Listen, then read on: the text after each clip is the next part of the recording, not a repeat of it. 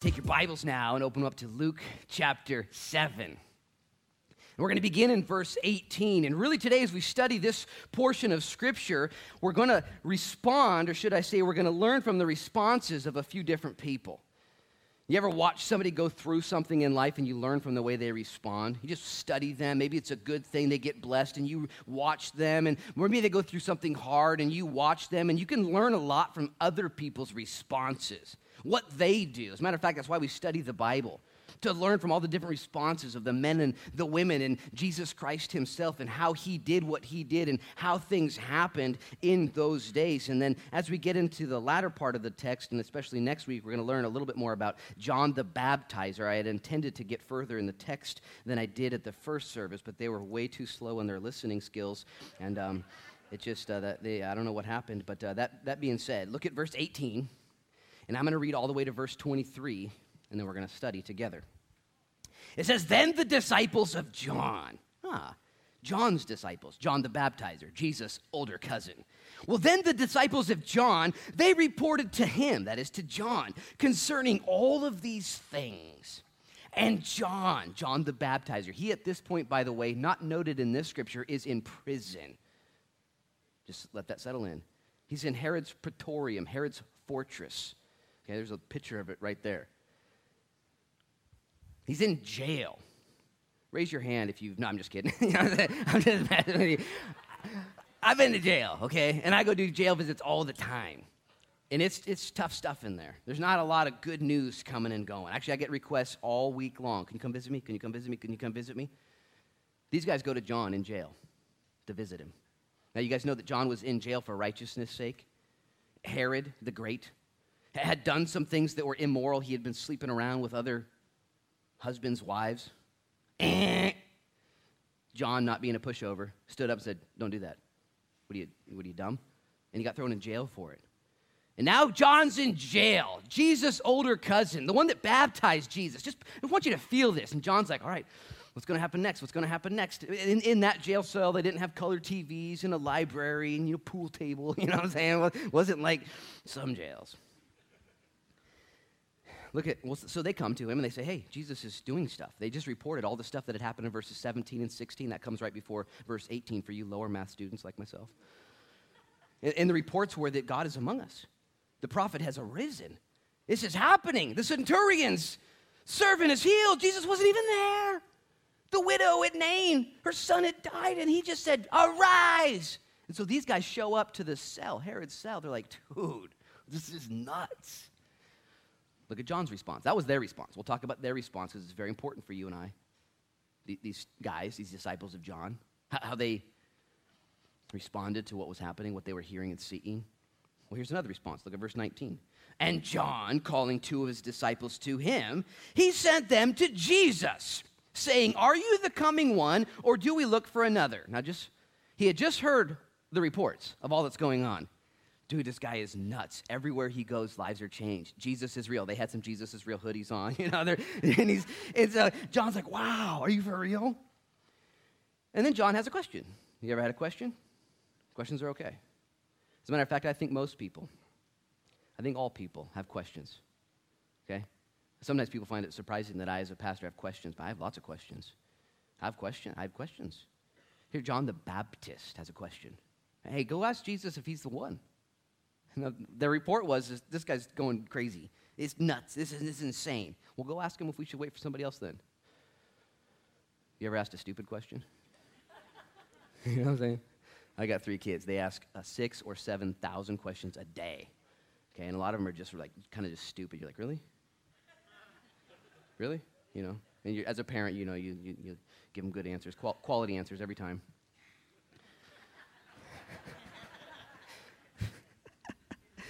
You imagine growing up in my house, man? Oh, man.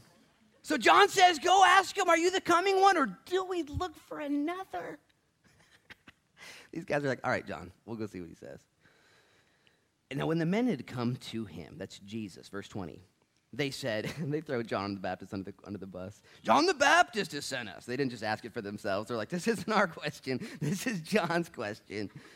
I, didn't notice that until just now. That's funny. John the Baptist has sent us to you, saying, Are you the coming one, or do we look for another?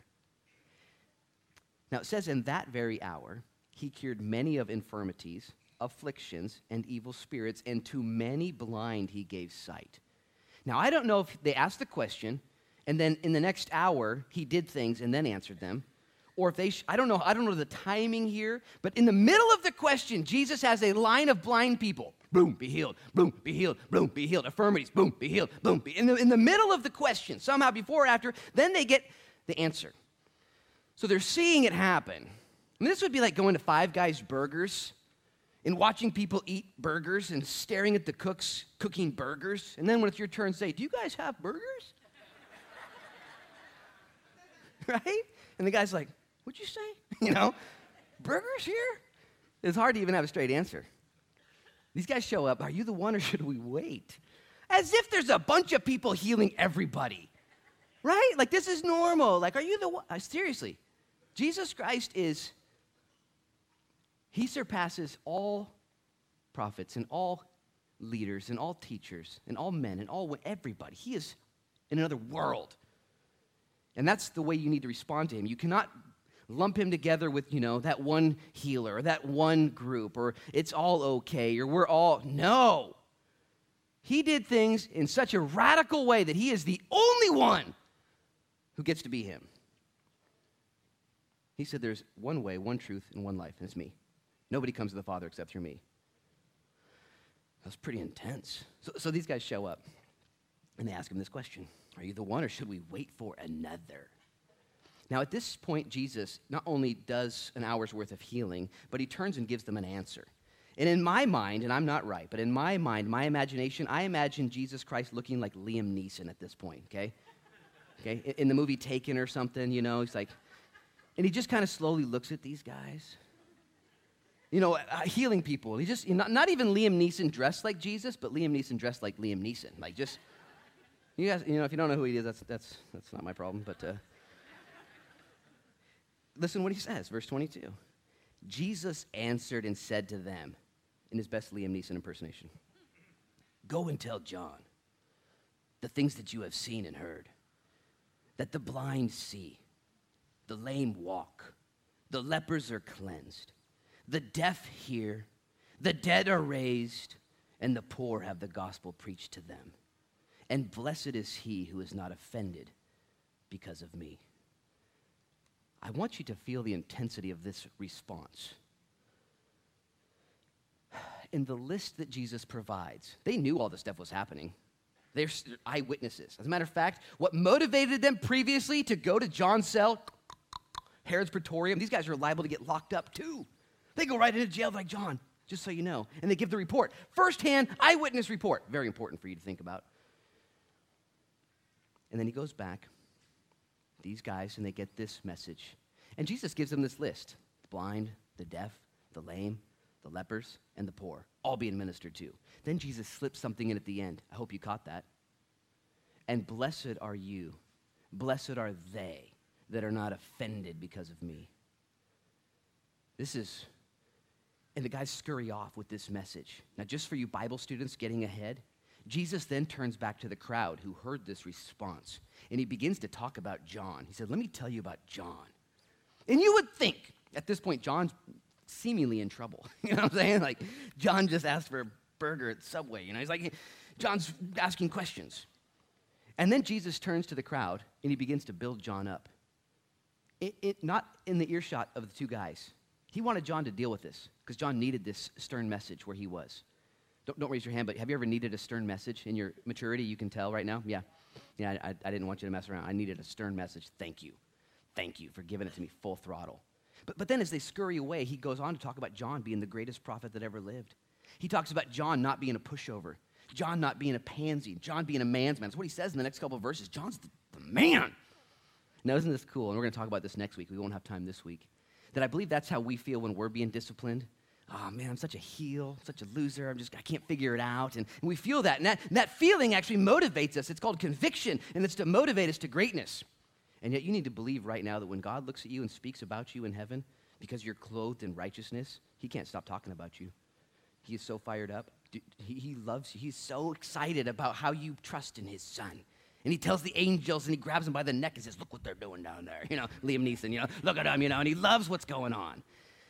But there is that season down here where the Lord would say, Blessed is he who's not offended by me. Now, again, I'm going to get there in a moment.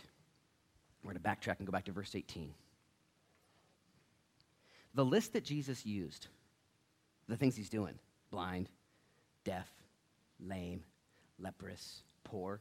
Did you know that in the book of Isaiah, it's prophesied that the Messiah would address all those issues?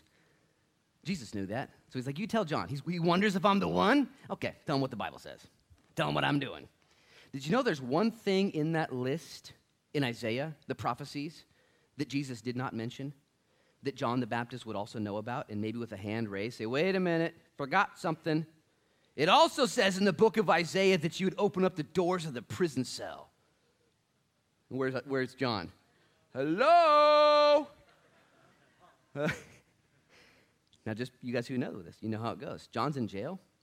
John would stay in jail. John would die in jail. And yet Jesus says to the boys, You go tell John what you're seeing. Tell him what's happening. And then you tell John, Don't be offended at that, John. That better not offend you, John. That I'm not doing what you want me to do for you right now because I am doing for the world what I am doing for the world. We're going to talk about that in a few minutes, but first I want you to focus on verse 18, and I want you to see these guys in their radical response to what is happening in and around them at that very moment. It says, Then the disciples of John reported to him concerning all these things. I love these two guys. They're not even mentioned. They're disciples of John. John the Baptist had followers. Jesus came on the scene, and eventually all of those followers of John would then follow Jesus. There would be a transition point, and these guys are listening to Jesus, and they hear from Jesus, and they run to John to tell him what they'd seen and heard. They're called missionaries, they're called witnesses. And I love the fact that these guys take the energy to go and share what they had heard and seen. Now, they're different than you and I in that they were firsthand eyewitnesses. You and I are not. They saw it, they received it, they heard it, and they were obligated to then do something about it. The reality is, is Christianity requires us that we become missional in what we receive and the message that we enjoy. Okay? They went and they reported this to John. Now, why is this important? There are so many opinions about Jesus. As a matter of fact, in just about any circle you find yourself in, I don't care if it's agnostic or atheist or weirdos or alien guys or whatever the case is, bring up Jesus. Most people, most people won't have anything negative to say about Jesus. They can have negative things to say about the church, or they can even throw the Bible under the bus if they'd like. They can take pastors like me and pick us apart, and they can find all kinds of stuff wrong. Jesus, though, he stands alone. And this is why your opinion about Jesus must be based on fact. It is so important. It can't just be the way you feel, because there's opinions about Jesus, aren't there? Well, he was a good guy, great guy. He was a good leader, great leader. He was a, a great rabbi, great rabbi. He was a guru, great guru. All these opinions. Did you know that opinions are kind of like armpits? Okay, everyone has at least two, and they all stink. Okay, it's just no. I'll say that one for the evening service, okay? Pretend I didn't say that. But that's what opinions are. Your opinions, what you believe, better be based on fact. These guys are a little different than you and I. They saw it. Like, this is crazy town. this is happening. And so they went out and told John what was happening. Now, again, you who are here this morning want to be educated. You, maybe some of you want to be entertained. Maybe some of you just don't want to feel guilty later, so you're here. You're here to be educated. That's why you approach, approach the Word of God you're here to be edified, built up. You're here to be inspired. You're here to be reminded, directed, encouraged to do what God has called you to do, which is to be missional, to talk to God on behalf of people and to talk to people, that's the hard part, on behalf of God. What's going to motivate you the most is your own personal conclusion about Jesus Christ. If you have questions, get them answered okay? You better figure it out. If you're not convicted of the things of Christ, you will not be compelled to share the things of Christ. You just won't. And as soon as you're convicted of the things of Christ, you will be compelled to share them, I promise you. You'll have no other right choice. Sharing comes in so many different ways. We're all a different kind of evangelists. Praying for people. Wouldn't it be awesome if just behind secret doors, just in your house, closet, wherever you're at, you just prayed for people and didn't even know it? Pray for that barista Pray for that checker. Pray for that husband or wife. Pray for that son or daughter. And just pray for them. Lord, save them. Lord, take them out. Get up. You know, just pray and just ask God to change their lives. And by the way, do you know anybody in your life right now that was so far gone, so messed up, so upside down, and yet they're walking with the Lord now? Okay, just look around. God saves. So fun. But it comes from your own personal conviction. If you're not a good missionary right now, you don't pray to God on behalf of people and you don't talk to people on behalf of God, it's probably because you're conflicted even in your own conclusion. And you need to get those questions answered. You need to ask those questions and find God. As a matter of fact, Jesus was with his boys one time. Matthew chapter 16, write it down, note takers. And in Matthew 16, he asked the boys, Pete specifically, Pete, what do people think of me? And it wasn't because he was having an ego problem, you know, needed a boost. He wanted to make sure the message was true. What do people think about me, Pete? And Pete said, Well, some think you're John the Baptist. Others think you're Jeremiah the prophet. Others think you're Elijah returned. Now, any day they mistake you for John the Baptist, Elijah, or Jeremiah, that's a good day, okay? Eh, not if you're Jesus.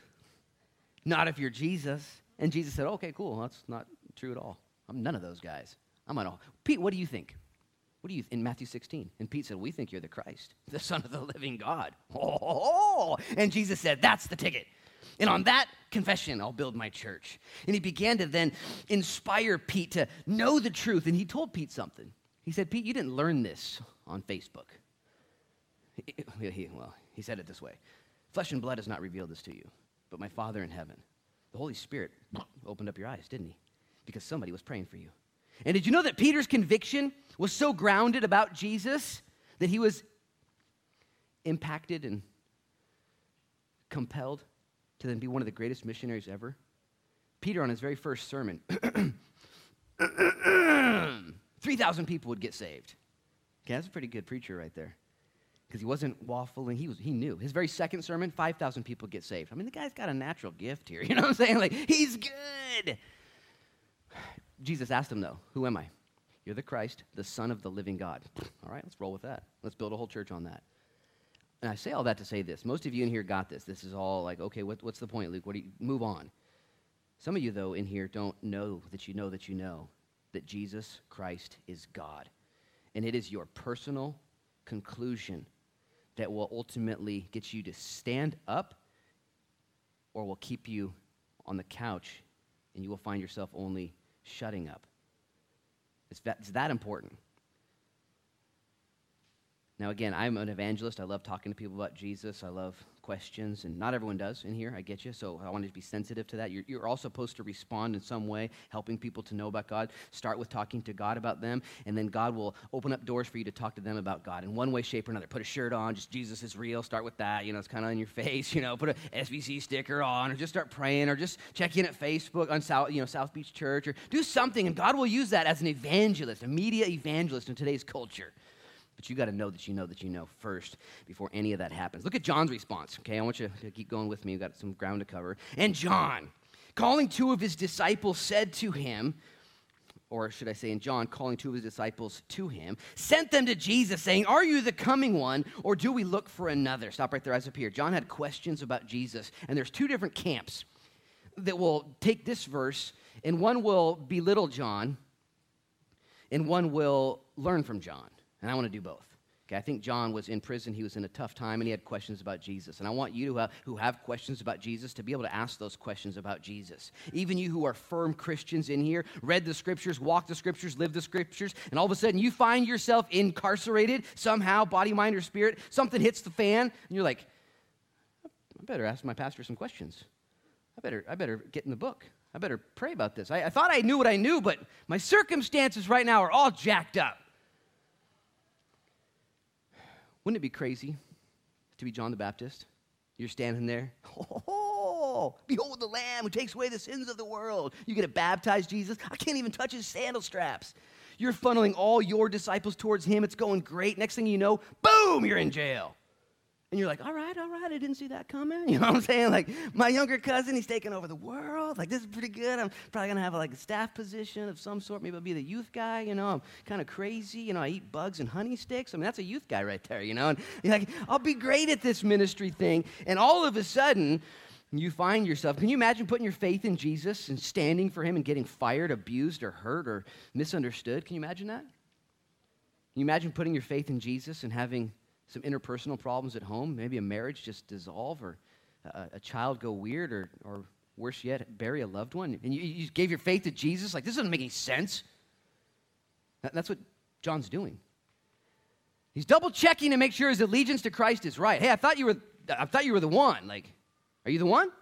Because I don't know based on my situation, based on my circumstances right now. And I applaud John for being a student, for asking questions. If you're here today and you do have good questions and you want answers and you're not just an antagonist, email me and we'll get together and talk. A couple days ago, I was out here driving away and I was getting my car leaving, and Larry, the bus driver, was uh, he's fixing these doors, making them work better and working on stuff. And he worked a full time job and came here and serving. And, and I was leaving and he said bye. And he said, Oh, wait, Pastor, I got a question. And I said, Oh, I stopped the car. And he came over and he got in my window, you know, and he, he goes, Give me some verses real quick, would you, on the whole once saved, always saved kind of theological stance that we have, you know? Kind of, I was like, That's a, you know, pretty, pretty bold question for a guy trying to leave the church right now. you know what I'm saying? Like, you know, and I gave him some answers and thoughts, and I said, Hey, I'm going to email you and give you all the verses I have for a stance like that because there's different varying stances. And I just am thankful that a guy like that who's serving the king, okay, in his spare time, spending lots of his money on the kingdom of God. It's still, I got some questions. Can we talk about questions? Yes, we can. And you better be able to have confidence in your gracious Father and in the church here to have your questions. But at the end of the day, some of our questions are stemmed from a life that has spun out of control. Okay, tough times and setbacks, difficulties. And when those times come, when those questions come out of your heart. Even today, you're, some of you are here right now because you're supposed to be. Your spouse drugged you here, whatever. Maybe your spouse drugged you and then brought you here, whatever. You know, you don't even know why you're here, whatever. You know, you're here, you or you're here because you don't want to feel guilty later today, or you know. But you're sitting there looking all stoic, but you're you're kind of ticked off. Things didn't go right. You're not. The sovereignty of God's a joke to you, or you know the hardship. You, you're plagued with questions. I had a guy send me a message on Facebook, private message, and he was talking about cancer and, you know, babies born with cancer and all the problems. He said, I don't, I don't, I don't necessarily like your God because of the difficulties in life. It doesn't make sense to me. I said, well, be, be careful who you blame. I said, I agree. The difficulties in life are real and confusing. I said, but to blame God, to, to remove yourself as a human from the, from the problem, the situation, I, I said, that, and I used a simple illustration you guys are all aware of. That there's enough food on, on the earth right now, enough food and water to feed and take care of everybody. No one should, 25,000 people per day die of hunger related issues, complications, but there's enough food and water. But the problem is it's sin. It's not God's fault. It really isn't. The, the, chaos, the toxins in the air, the craziness, all the, the plastics, everything, uh, just crazy. What's going on in our world today? The, the, the disease. Oh, if God were good. Really? And I understand that question. And you who are sitting here today, like, I, look, man, I appreciate your whole God is good thing, but I feel like I'm in jail. I feel like things didn't go well for me. And so Jesus gives him an answer. He says, You tell John right now. You go tell him what you see. And he gives this list of those who are being impacted. And then he ends by saying, You tell John, and you tell South Beach Church, and you tell everyone here that blessed are they if they're not offended by me. Can you imagine getting this response? That John, he's doing crazy stuff, but not for you. Not now. And he doesn't want you to be offended by that. now, in America, we, we, we like being offended, okay? It's like a sport. Like, how good are you at being offended? I'm super good at being offended, you know? I'm offended that you're not offended, you know? Let's be offended, let's be offended together, you know? Man, I'm so offended, you know? And we just, ah, you know, we just, I'm offended right now, you know. I go to South Beach Church because I feel offended, you know. Luke says stuff. Listen, Jesus says, don't be offended. And I wonder if John was in the same boat that we find ourselves in, in, in real pain. I'm not going to try and undermine anybody's pain today.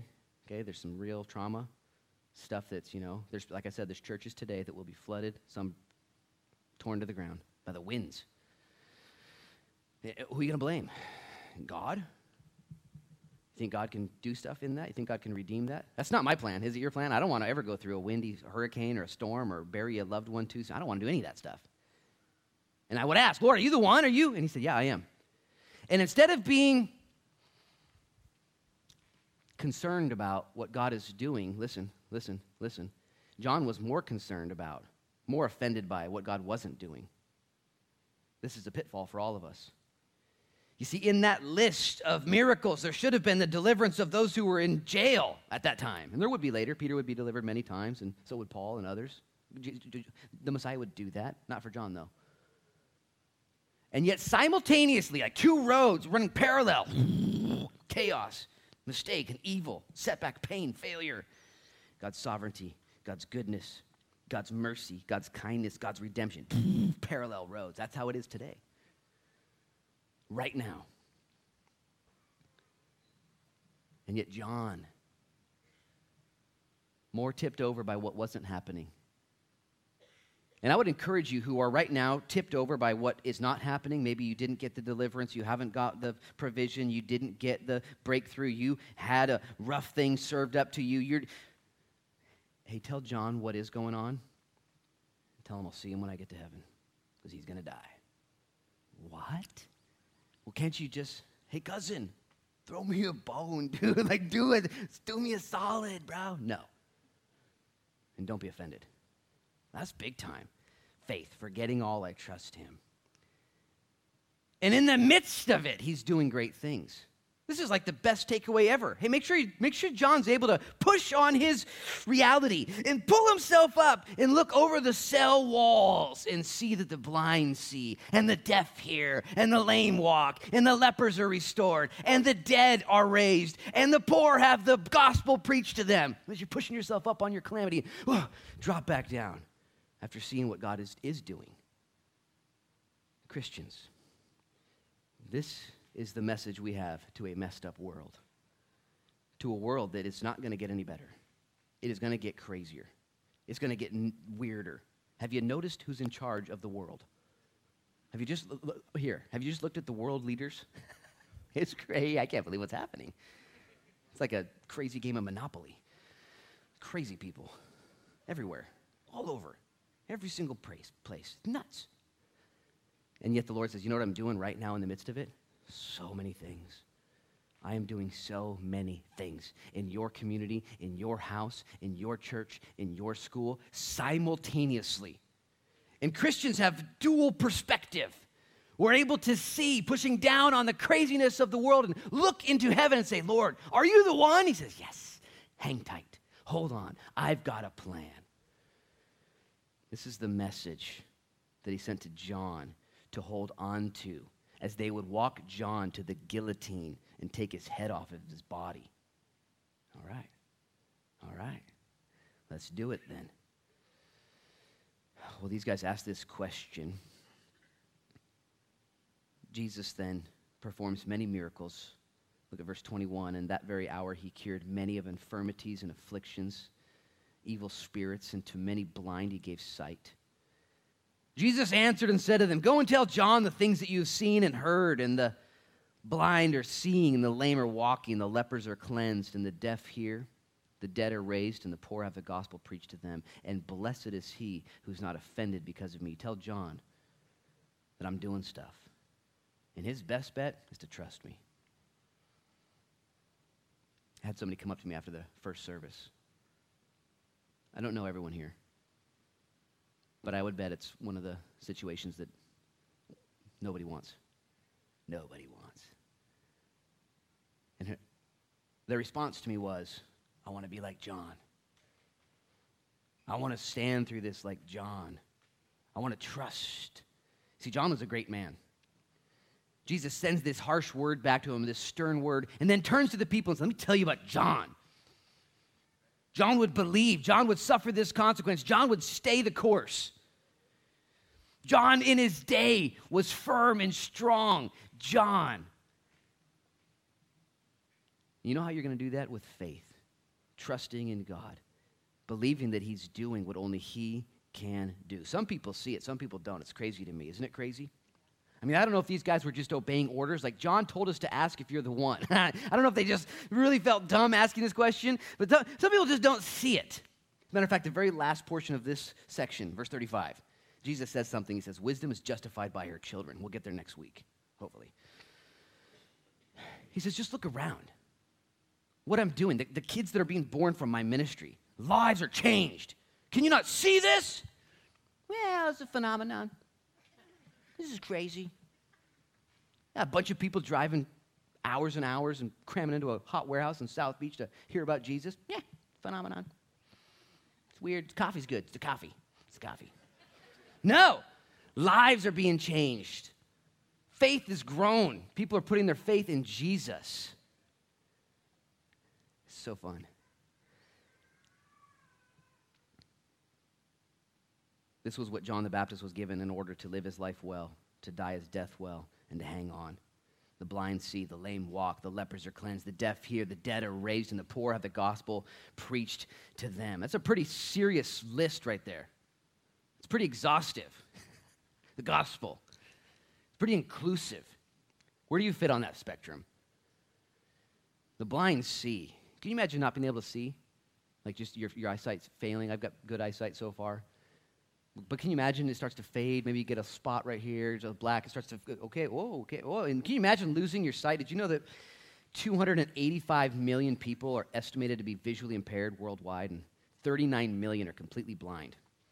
246 have low vision. 90% of the world's visually impaired are living in low income settings. And 80% of all visually impaired can be prevented or cured. Isn't that crazy?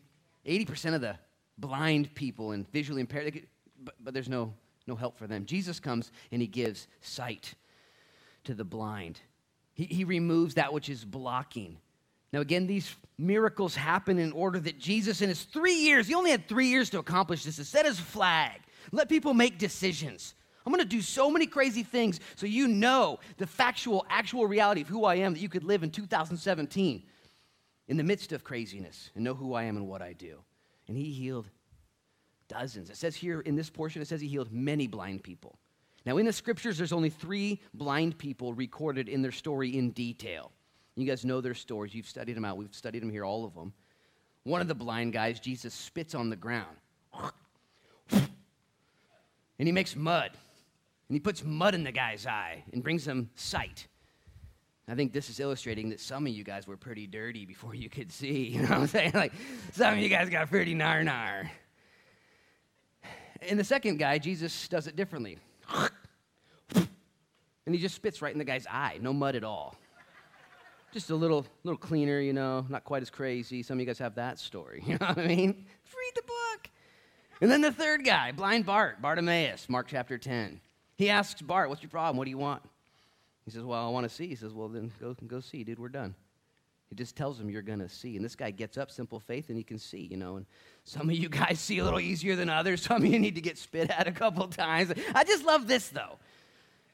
Jesus heals the blind, okay, physically and spiritually. He, opens up our eyes. Each one of you guys have a different story.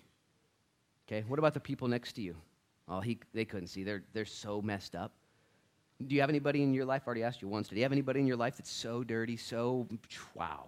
God would say, dude, trust me, I get dirty. As a matter of fact, on Friday, I think it was, I did a wedding. I think it was. And I was so, I was so stoked to, to show up. Just a quick wedding, okay? There's like four of us in this room. But to see God moving in, in these two, Pete Daniels and, and Cayenne. And, and, I've not known Cayenne as long as I've known Pete Daniels. But, but to know their, their story, how, how, how much they got going against them, and even the road ahead of them is not going to be easy, but their faith is in Christ, simple faith. And to go there and say, Oh, God's grace is, I'm so thankful for you, Pete Daniels. I've prayed for Pete many times. I've actually prayed weak prayers for Pete Daniels. Like, Lord, I don't know if you can fix this one. You know what I mean? And the Lord says, I got it. I got it. Do you know that? God heals the blind. Oh, they're so blind. They're so... Wouldn't it be awesome if more blind people could see Jesus? This is what he does. Tell John right before he dies, I'm healing people, okay? He needs to know this before it ends for him. Oh, okay, we'll tell him. What else are you doing? Well, the lepers are healed. Leprosy in that day was life changing, life altering, devastating. You would be unclean ceremonially, spiritually, physically. You'd lose your feeling in your body. You couldn't feel your members anymore. You'd hit your finger and you wouldn't feel it. You'd sit there on the stove burning your hand off, and your hand would be stuck there. And, you know, your nose would fall off, and ear would fall off in your stew, and eventually you just die. It was horrible. You couldn't hug anybody. You couldn't, your loved ones, you, ah, it's against the law to even touch a leper. You wouldn't want to touch somebody without leprosy, they'd get it. Did you know that without physical touch, without some sort of emotional connection, you, you actually die physically? Physiologically, your body dies if you don't have physical touch. That's why you see some of the, the people living on the streets, mentally ill, people that just haven't been touched in years, no hugs, and it just, it, it destroys them. Leprosy would do that, and Jesus says, I, I fix that. I heal you spiritually. You're now included in the family. You're ceremonially clean. What, what Jesus does. You're part of the family. I can heal you and bring you back in and give you what you need in order. I heal and restore, uh, Jesus would say. The deaf hear. Another miracle of Jesus to prove who he was, to give John the ability to suffer well because Jesus was healing the deaf. Can you imagine losing your hearing? Did you hear me? I'm just messing. That's funny. Thanks, Jan. Jan's quick. She gets, she gets all my jokes. I don't know about you guys, but that's funny. My pastor, Mark Anderson, was actually preaching on a Wednesday night, teaching from the Word, and his ear just kind of went high and then poof, shut off. Left ear, poof, done, gone, broken forever. He preached the rest of the sermon, just thought it would come back. It never came back. That's why we don't have Wednesday night services. I'm just kidding. I'm just kidding. But it's funny if you worked with Pastor Mark and you needed to ask for permission, you would just ask in his left ear, like, I'm taking tomorrow off, bro. You know, and he wouldn't hear you, know. And um, if you're listening, he's like, oh, what'd you say? And anyways, Jesus heals the deaf. He opens up ears to hear, both physically and spiritually. This is so good. Did you know that you can hear God through His Word? You can hear God in your heart. I like to describe God's voice as loud thoughts, kind of just real, colorful thoughts, just impacting. When I'm in a position to listen to the Lord, I just feel Him saying, do this, or don't do that, or take care of that. That's the Lord. He gives hearing to those who cannot hear. It also says that the poor have the gospel preached to them. And Jesus was particularly interested in the poor. You know why? Because nobody else was. Not only was nobody interested in them, but they were interested in him. And some of the rich and the high and mighty weren't interested in Jesus. He, they, didn't want to hear what he had to say. The, the poor did. The poor had nothing. And Jesus knows hearts, and he doesn't favor poor or rich, okay? He, he does, though, respect hearts. And if your heart is distant towards him, if you're convoluted, or if you're whatever, you know, hey, Jesus, has, Jesus is going after people that want him. He, he offers himself to everybody but the poor. And the good news is preached to the poor. And when I speak of poor, again, I need to say this. We're talking about those who are born into poverty or who work hard and can't catch a break and live in my marginalism and minuscule, meager lifestyles. It's not the unrighteous poor. Okay, there are the unrighteous poor, the ones who gamble away everything, or drink away everything, or smoke away everything, or lose everything to foolishness and folly. That's a different category of poor. Jesus says the poor, the ones who nobody loves. You know what the good news is to the poor, those who have nothing? The good news is preached. Jesus said, You know what? You know how much heaven costs? So much you can't afford it. So, I'm going to pay for all of it. It's free. It's free. It is free. Now, the poor, what? Free? Free. And the good news is preached to all those who are poor in spirit. And that's the message of Jesus. You go tell John, I'm changing the world. Okay? John was out in the woods. John could give a rip about rich or poor, okay? This guy was a great preacher, by the way. We'll talk about him next week. Can you imagine going into the woods, eating grasshoppers and honey sticks, putting a camel hoodie on, and coming out and yelling at people to repent and expecting people to show up? Okay? Like, it's hard enough to get people to show up when there's chairs and coffee and bathrooms, you know? You're in the woods yelling at people. And I was like, oh, you want to go to church today? You know? John was good. He preached to the poor, preached to everybody. The last thing that Jesus said, I, I skipped around a little bit on accident there, is that the dead are raised. This is crazy. Okay, because if you get a headache later today or maybe a, a, stiff joint, you know, you can put some muscle rub on, you can take some Advil, and you can probably take care of that, right? Like, Or maybe you get, you know, tired or cranky. You can take a nap or, you know, have a cup of coffee or eat some food. You're to feel a little better. You know, eat a Snicker bar and you're to feel all right. Or you can overcome some things. But if you die, you know, you're going to try this today. Call the pharmacy later and say, hey, I got, you know, I'm planning on dying one of these days. Do you guys have anything for that? Call every pharmacy in town. what, what do you guys got for death? What? You know. here's, here's my point. We can fix some stuff and you can, you know, take a nap, or eat a Snicker, you're going to feel better, you know, or take this, take some antibiotics. You die, it's over. Unless Jesus shows up. And just imagine this. This is how important Jesus is. Hey, Jesus, are you the one or should we wait around for another, bro? you tell him that there's dead people and I show up and they're not dead anymore. What in the world? Okay, only when the King of Kings and Lord of Lords shows up to the game, you know, I'm the king. And all of a sudden the dead are like, we're alive again. Nobody can do that except the king. You must know this about Jesus. He's not just one of some, a few of many. He's alone, the one, the true Savior, the healer. And He allows you and I then to not be offended at what's going on in our lives, even when we deal with junk. The world wants to be offended. Who can we blame? Hurricane Irma. Got to blame somebody. Who can we blame for this? Uh, I saw this meme on Facebook the, the t- 10 best people to blame for Hurricane Irma, you know, vegetarians, you know, and Nickelback the band, and, you know, just, just pick somebody. Got to blame somebody, you know. That's what we want to do. Jesus said, How about you just trust me? That in the chaos of the world, where I'm at, blind see, deaf hear, lame walk, lepers are healed, poor have the gospel preached to them, and the dead are risen. You tell John not to be offended. Okay, we'll tell him. We'll tell him. And then simultaneously, Jesus tells the people about how great John is. This is so cool. And Jesus would say to you today, he would sit right next to you and say, I, I, I know what I'm doing. Don't be so concerned at what I'm not doing and miss what I am doing. I've seen this in the ministry for the last 20 years where God is doing stuff. Okay, for the last 20 years of ministry, I like to be a part of ministries where God's doing stuff. It's like really fun. In every ministry I've ever been a part of, Jesus is doing something. But in every ministry I've ever been a part of, there's somebody complaining that he's not doing something. Well, what about this? What about that? You know, you know, and it's easy to be offended and complain. Can I just tell you, in the, in the midst of your real problem, your loss, okay, like I said, I don't know, don't know everybody, but I do know this there's loss in this room. And somebody right now is even offended right now at this message. You don't even know what I'm going through. Trying to tell me Jesus does this and Jesus does that. And not for me, he's not. Replay the tape. Listen to the message. Jesus is real. And in the midst of a war zone, He's given us, we're the only ones, Christians, we're the only ones who have authority to speak this way.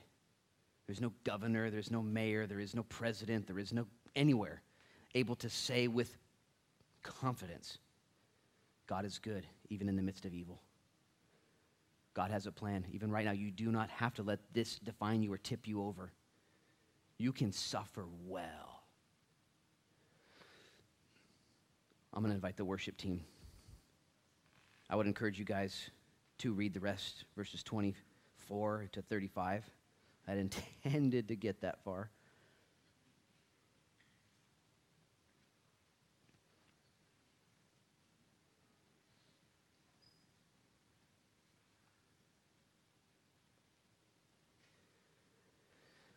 Lord, I've talked a lot, and I really feel that this message is very simple. I feel, Jesus, that you would have us to be like those eyewitnesses, to, to test the waters, to see what Jesus is doing. Is Jesus doing stuff? Is Jesus sending Chrissy Moody to YWAM to change the world?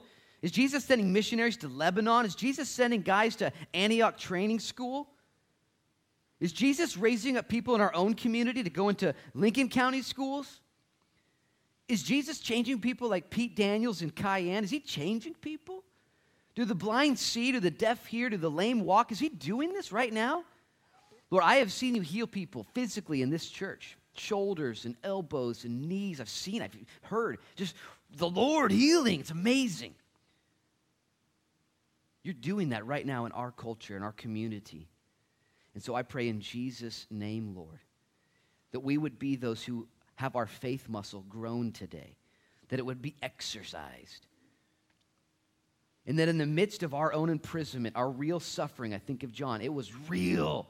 And Jesus knew it. And the Bible tells us that when John was executed, Jesus heard it. A couple chapters from now, a couple months from now, Jesus told his cousin to hang tight. Don't be offended, John. It's, I, I love you. I'm doing things right now, John. I'm not going to let you out of jail. Sorry. It's not your, not your story. Your story's different, John. And if you want to be a, a Christian here, that is great. Because Jesus would say that John is the greatest. Would you just even right now just nod in your heart in your own imprisonment, your own setback, your own, your own difficulty? Just nod right now to the Lord and say, I want to suffer well. Just let him know, I'll do it, Lord. You're doing stuff. You're, you're, you're, you're doing things, Lord. It's not that you're not doing things, it's, it's that you are doing things even in the midst of my pain. You, you are. Would you worship him? Just tell him, he, tell him he's right. Tell him I'm not offended. Tell him, just, just worship him. Just nod your heads. I worship you, Lord. It hurts, but I worship you. I trust you, Lord. In, in, in, your widowness, maybe you're a widow here today. Maybe you've never been married and there's just a, a, a pain in your heart and you just, and the Lord would look to you and with a smile in his eye, say, I'm doing stuff. Don't forget that I'm doing stuff. I'm always doing stuff.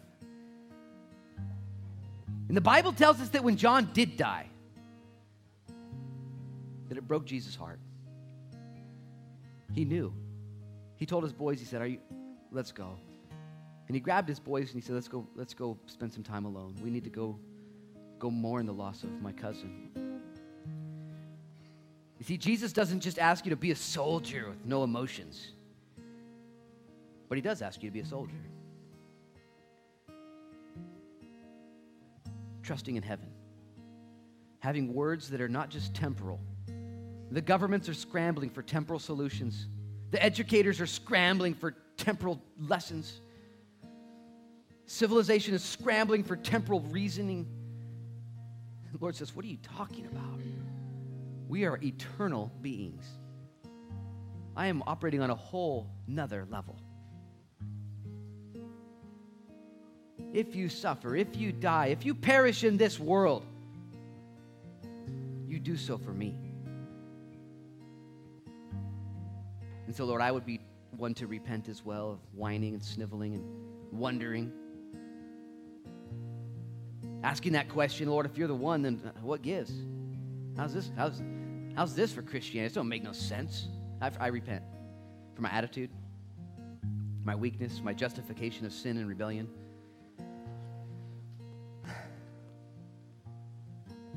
Thank you, Lord, that you're so real. We ask in Jesus' name that you would continue to heal the blind in our community, the deaf, the lame, the, the lepers, the, the poor, and the dead. King, would, would you show up? King, would you be here in power? Take over. Minister to the hurting. Those who today will lose everything in Florida, Lord, be there for them, we pray in Jesus' name. Show us how we can be there for those who hurt. Thank you for the table that we're about to celebrate, which shows us that you know that you would never have us go anywhere that you weren't willing to go first, that you died, you suffered, you were buried, and you rose again. And you've asked us to examine ourselves and to come to the table and to commune with you and to celebrate, anticipating your soon return. So we do what we do now in Jesus' name with thanksgiving.